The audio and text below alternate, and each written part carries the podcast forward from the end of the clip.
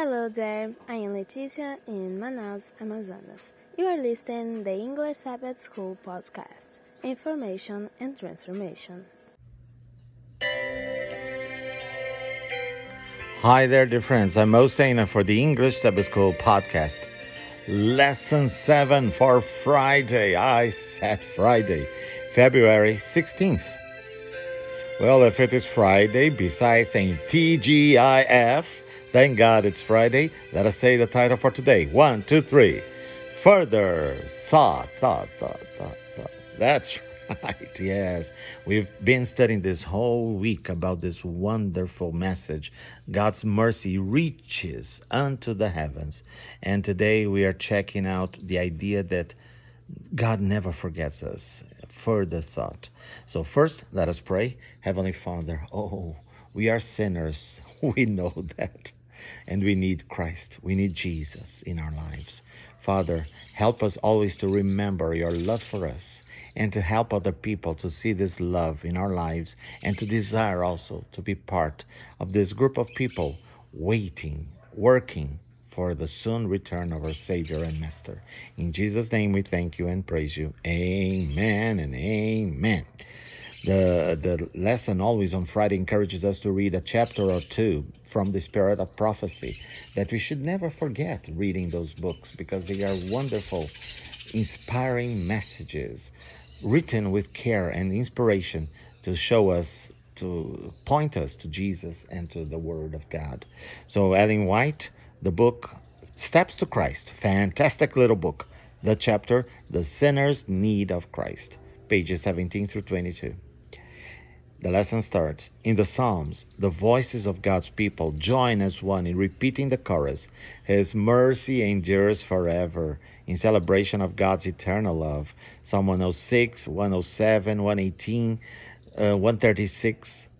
Not to praise God would mean to forget all His benefits, not to appreciate God's gifts. Only those who praise do not forget. Mm, I love it. Only those who praise do not forget.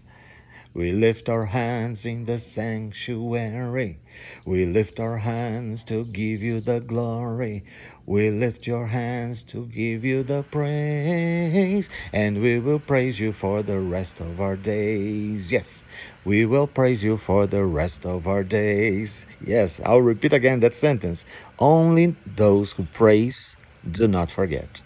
Thinking and speaking about God is not yet praising Him. Mm-mm. Praise begins when one acknowledges God's majesty and works and responds with adoration of his goodness, mercy, and wisdom. From the author um, Hans LaRondelle, Deliverance in the Psalms, page 178. The significance of the solemn confession of God's enduring mercy gains even deeper significance when we remember that God's blessed hesed, hesed, love, unfailing love, namely his covenant, loving kindness, and faithfulness, stands firm and unchanging amid human sin and rebellion against God. I think it's funny that sometimes the author uh, or the editor they throw in a Hebrew word as if you are supposed to remember that word. But this word I remembered, uh, we studied uh, earlier this week, right? Hesed. that means faithful love, steadfast love, unfailing love. In other translations, mercy, but this um, unmingled love poured down on us. From Christ Object Lessons, page 148 by Ellen G. White, there is a following quote. Quote, We have sinned against him and are undeserving of his favor. Yet he himself has put into our lips the most wonderful of pleas. Do not abhor us for thy name's sake. Do not disgrace the throne of thy glory. Remember, break not thy covenant with us. Jeremiah 14, 21. Let us see. This is from the King James Version. Let us see in the, in the NIV.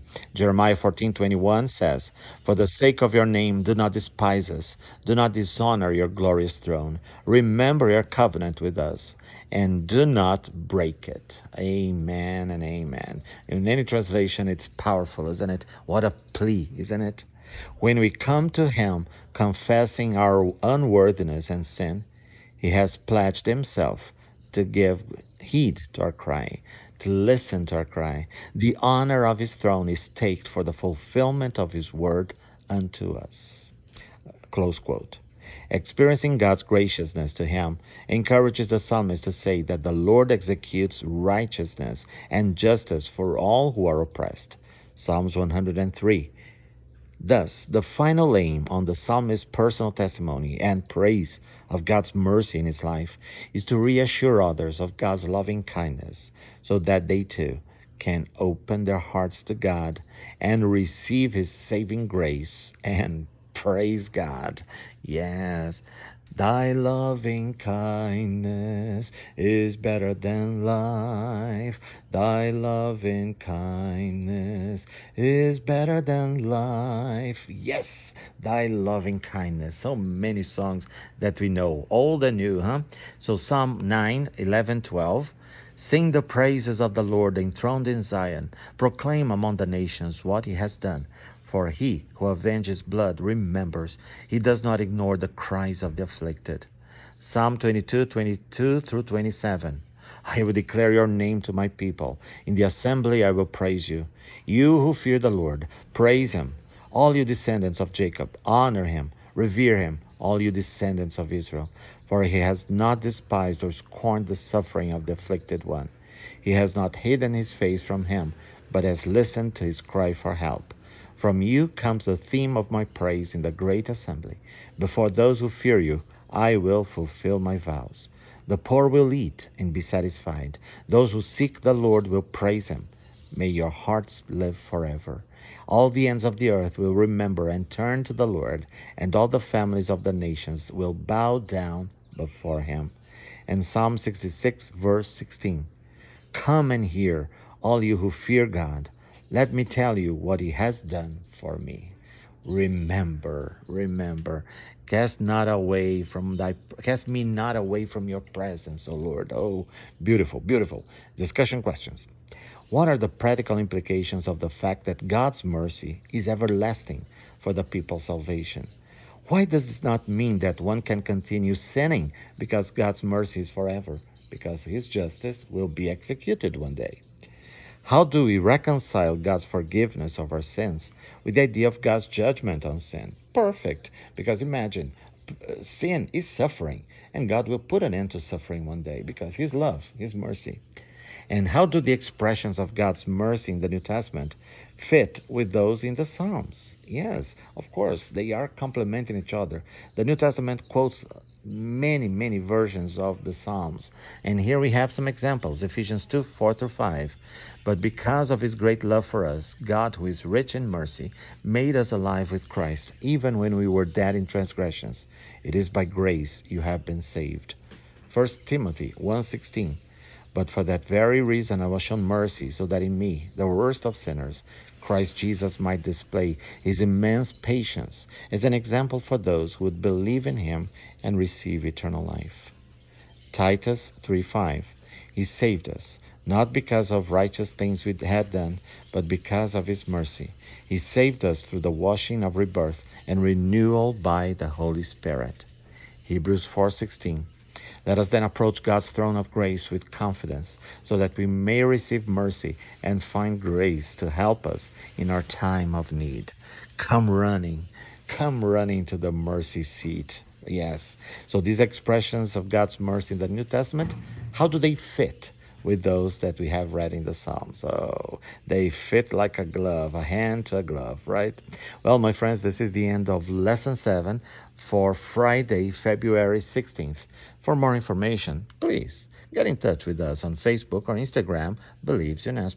Tell your friends about our podcast. It is available on any podcast platform. Did you know that we are also available on WhatsApp and Telegram? Yes. So, my friends, I thank you so much for taking the time to listen and to share with your friends about our podcast. Yes, that's how we've been growing. How that's how we've been proclaiming. Let us not forget. Let us remember God's grace and blessings. Count your blessings. And tomorrow is the Sabbath.